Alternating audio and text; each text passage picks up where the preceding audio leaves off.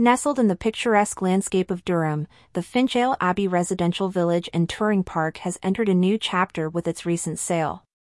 This significant transaction, involving a well-established family-owned caravan park, marks a pivotal moment not only for the estate but also for the local community and the tourism industry.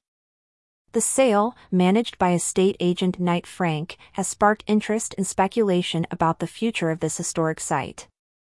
The estate, set against the backdrop of the River Wear and only four miles from Durham City, offers more than just a caravan park. It encompasses glamping pods, residential pitches, a tea room, a holiday home, and a vast expanse of 211 acres of fields and woodland. The sale, with offers accepted in excess of £5,500,000, includes these diverse amenities, presenting a unique opportunity for the new owners to shape the future of this beloved site, according to a report by Yahoo News.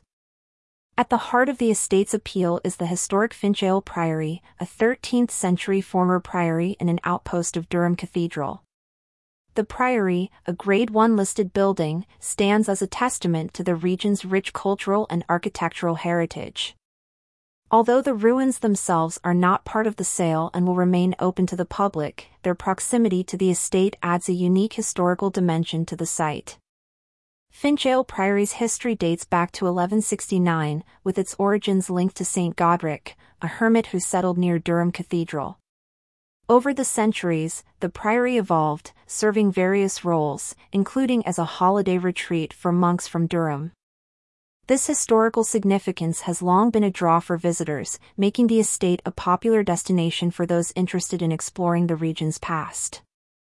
The sale of Finchale Abbey Residential Village and Touring Park is more than a commercial transaction, it is a moment of transition for local tourism. The estate has been a key attraction in Durham, drawing visitors with its blend of natural beauty and historical intrigue. The new ownership brings with it the potential for further development, which could enhance the site's appeal and contribute positively to the local economy.